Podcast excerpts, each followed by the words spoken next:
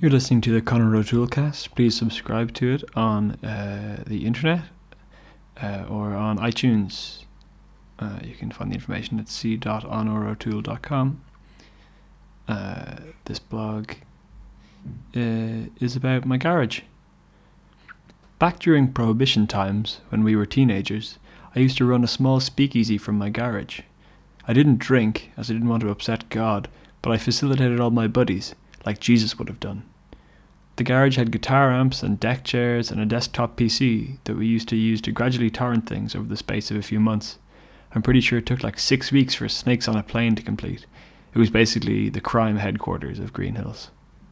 We even had a couch for a while that Gary's family were getting rid of.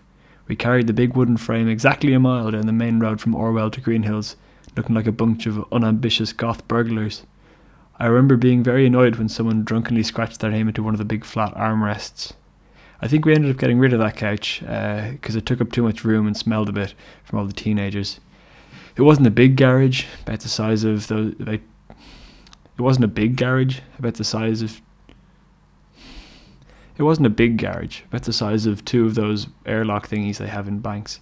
it wasn't a big garage, about the size of two of those airlock thingies they have in banks. And I remember one time we had about 30 people in there, and every bit of floor space was occupied. I think it used to sometimes be called the Cavern after the Beatles venue in Hamburg, but it was a pretty forced nickname. It wasn't like a cavern at all, it was like a big hollow brick. Uh, in a photo I found of it, our politics were very clear from the decorations on the walls. A small photo of Bill Hicks on printer paper, an A2 poster detailing international humanitarian law, and one of those green and blue spirally optical illusion things. This was back at the dawn of the MP3 player, uh, which were these electric boxes people played music from before records were invented. My MP3 player powered the house sound system, which was a set of computer speakers that sat on the armrest of the couch, with the subwoofer under the middle seat. On my Creative Zen Vision M, a MP3 player with a 320 pixel by 240 pixel 4.3 display, specifically marketed for watching movies on the go, uh, there was a shortcut button that you could set to do whatever it is you wanted it to do. Uh, I set mine so that it would automatically start recording audio if it was pressed. My buddy Niall accidentally pressed it more than most. I kept those recordings hidden underground until I found them the other day. These are those recordings. What the hell is that? Microphone. Oh crap, I'm recording myself. crap, I don't know what I'm doing. It's gonna be a good recording. Crap, crap, crap. Oh crap, it says recording in progress now. oh, damn, what am I doing? Yeah. It just it just keeps saying recording in progress. uh, stop. Oh,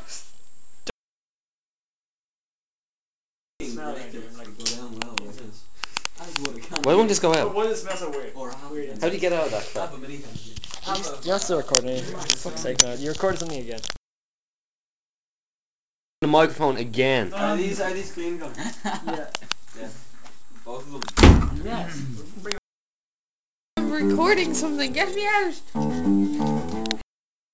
Saying this person, you gotta understand his in. No, I can't. I can't. Oisin. No. You'll never, ever, ever guess who it is, so don't even try guessing.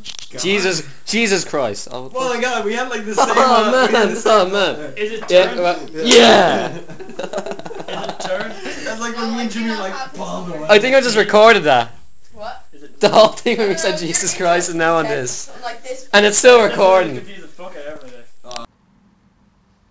Uh, like I said, please uh, subscribe to this podcast with your uh, c- uh, your uh, podcast player, uh, and also it's on the Apple uh, iTunes website, uh, which I don't endorse. Thank you.